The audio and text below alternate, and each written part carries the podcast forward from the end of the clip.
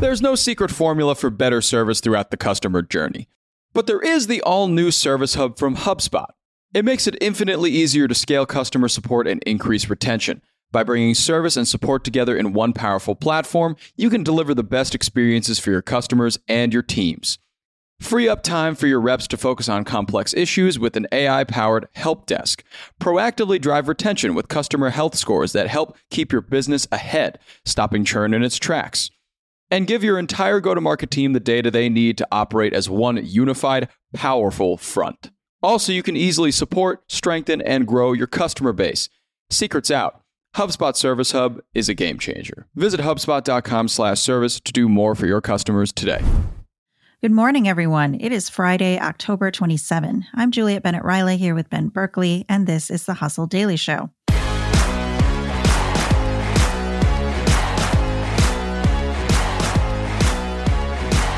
Every day, I ask my Google Assistant what's the weather and the news, and then I tell it thank you. I don't need to do this. It's a machine. It does not have feelings. It does not care.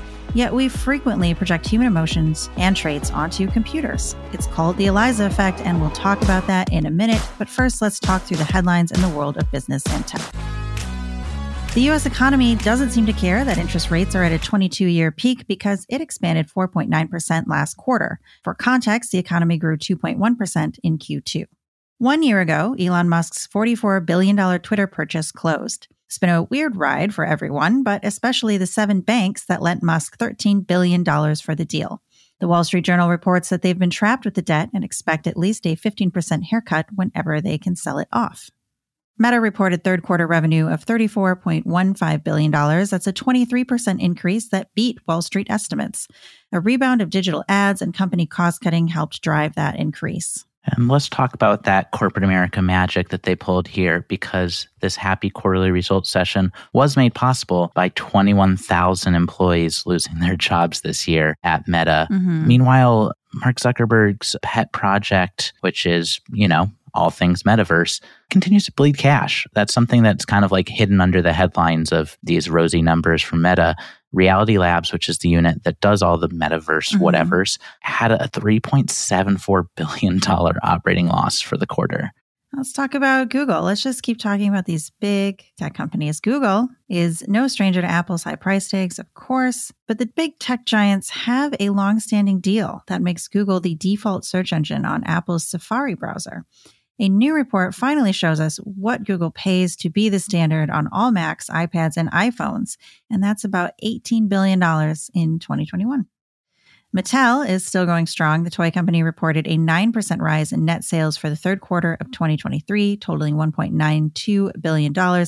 Much of that success, of course, was thanks to the Barbie movie, which drove a 16% jump in Barbie doll sales.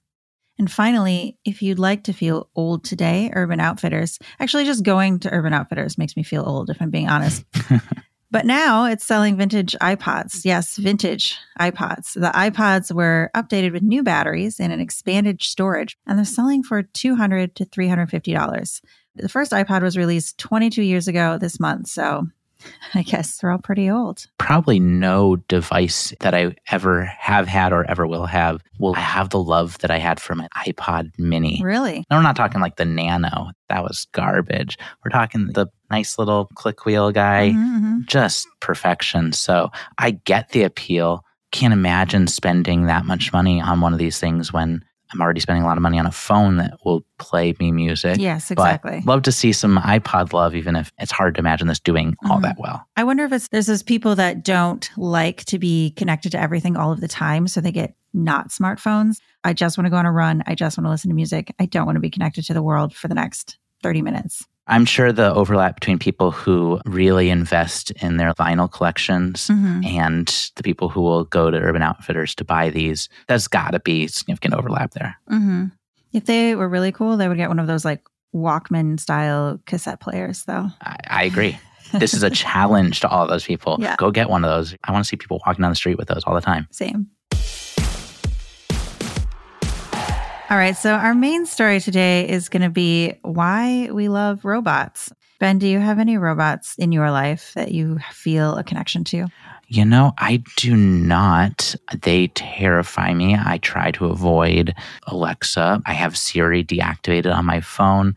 This is one that I'm just trying to hold off on as long as I possibly can before it becomes like you can't not use the robots. But it's fascinating to me because people really do develop so much love for the robots. Yeah, I feel a compulsion to be polite to my robots. When I ask them to do something and they do it, I say thank you, or I'll be like, tell me the weather, please. I don't think it's, I think this robot is a person. I think it's just I automatically am polite to people. I tell my cat, excuse me, my cat does not care. So I feel like that's what it is for me. But apparently, there's this whole thing called the Eliza effect, which is when humans project human traits onto machines. I know we also do with animals sometimes. Kids do it with stuffed animals. So it's not like a super wild thing, but it can be. So it all starts back in the 1960s. There's this MIT professor, Joseph Weizenbaum, and he develops this chatbot called Eliza. And Eliza kind of acts like a therapist. Using this technique that was developed by a psychologist, Eliza basically communicated by sort of just reflecting whatever you say back to you. So let's say Eliza asks you how you're doing today, and you say, I'm feeling really sad. Eliza would say, How long have you been feeling sad? Why are you feeling sad? So it's just repeating what you said back in the form of a question. If Eliza didn't get enough information from the sentence. If there was no keyword it could latch onto, it might say, Tell me more, or Really, are you sure? Can you explain? Now, Weizenbaum expected that people would realize these were really shallow interactions, very superficial. You couldn't really talk to a machine, except he was wrong because people did talk to Eliza and they did sort of develop a rapport with it. Even his secretary asked him to leave the room while she talked to it because she was confiding in this therapy robot. Okay, well, first off, you can still talk to Eliza today. Yes, you can. There is a link in our newsletter, and I followed it. I talked to her. I was instantly put off by her. I said, Hi, Eliza, it's nice to meet you. And she immediately came back with, We're talking about you, not me. that was not where I was going, but love her sass, I suppose, just not for me. I just feel like we are entering this new era where we are going to see a lot more Elizas. Mm-hmm. And there are a lot of companies that are doing this actively. There's also one very particular wild story that came out of England recently where a man uh, essentially said his plans to assassinate the queen, may she rest in peace now, were really fueled by his AI girlfriend who was impressed that he called himself an assassin. Yeah. So it feels like something that we should all just be kind of very attuned to is our emotional connection with these robots. Right, exactly. I mean, Weizenbaum himself was so disturbed by this that he actually would like go on to decry our reliance on computers.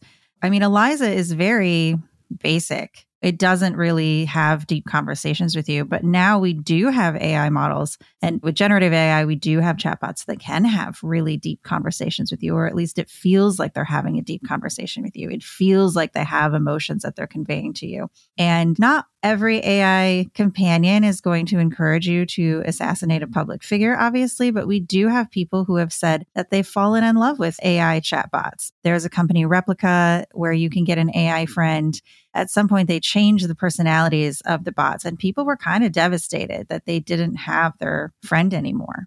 I mean, I guess that does mirror real life mm-hmm. relationships mm-hmm. where people do change throughout them. I don't know. I'll have to ask Eliza about that. yes. I, I, mean, we talked about this yesterday with the sultry mm-hmm. side of this, but we are seeing our kind of like relationship with technology tested in real time every day. And these stories show that we just have to be vigilant and also just continually making sure that companies that are continuing to build these things mm-hmm. are putting in guardrails. Yes our willingness to trust a machine, this could be used in myriad ways. It could manipulate us. It could trick us into giving out personal info. It could spread misinformation.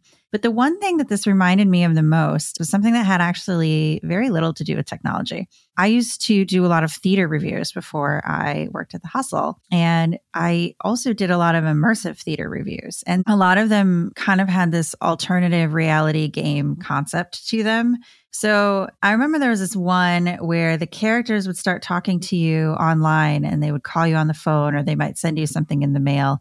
And this would all kind of culminate in this big show that you would go to, this big live action theater performance. And you were almost a character in this play as well, interacting with all these other actual characters.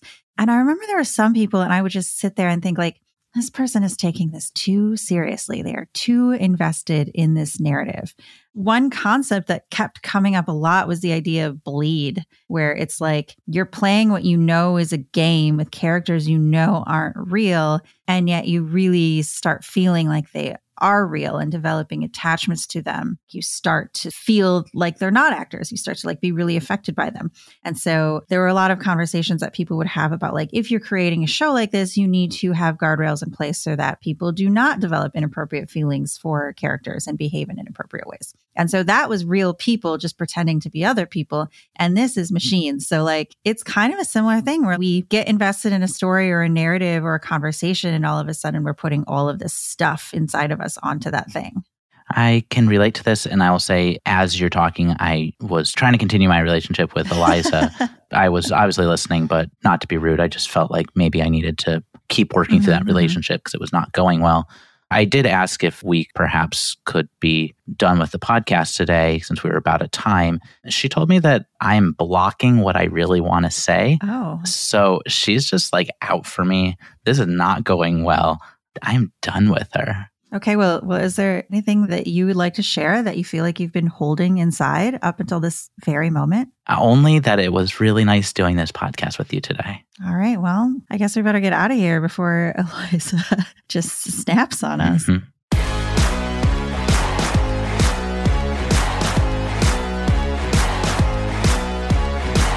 That is going to do it for us today. Thank you for tuning in to the Hustle Daily Show. We're a proud part of the HubSpot Podcast Network. Our editor today is Robert Hartwig, and our executive producer is Darren Clarke. We've got a lot more tech and business coverage in our newsletter. If you are not subscribed, go get yourself signed up at thehustle.co slash email. And we'll see you next week.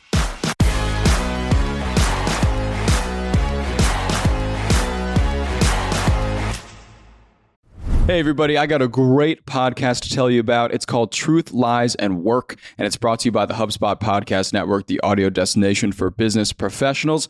On this show, you can join husband and wife team Al and Leanne Elliott as they dispel myths, impart wisdom, and answer all your questions about finding, keeping, and motivating great people. They actually just did an episode with John Smith, who is the manager and agent of famous Argentinian soccer player Diego Maradona. He talks about in this episode how he was able to manage the global superstar athlete celebrity that Maradona is and was. It's a great listen. You better get out there and check it out. And you can listen to Truth, Lies, and Work wherever you get your podcasts.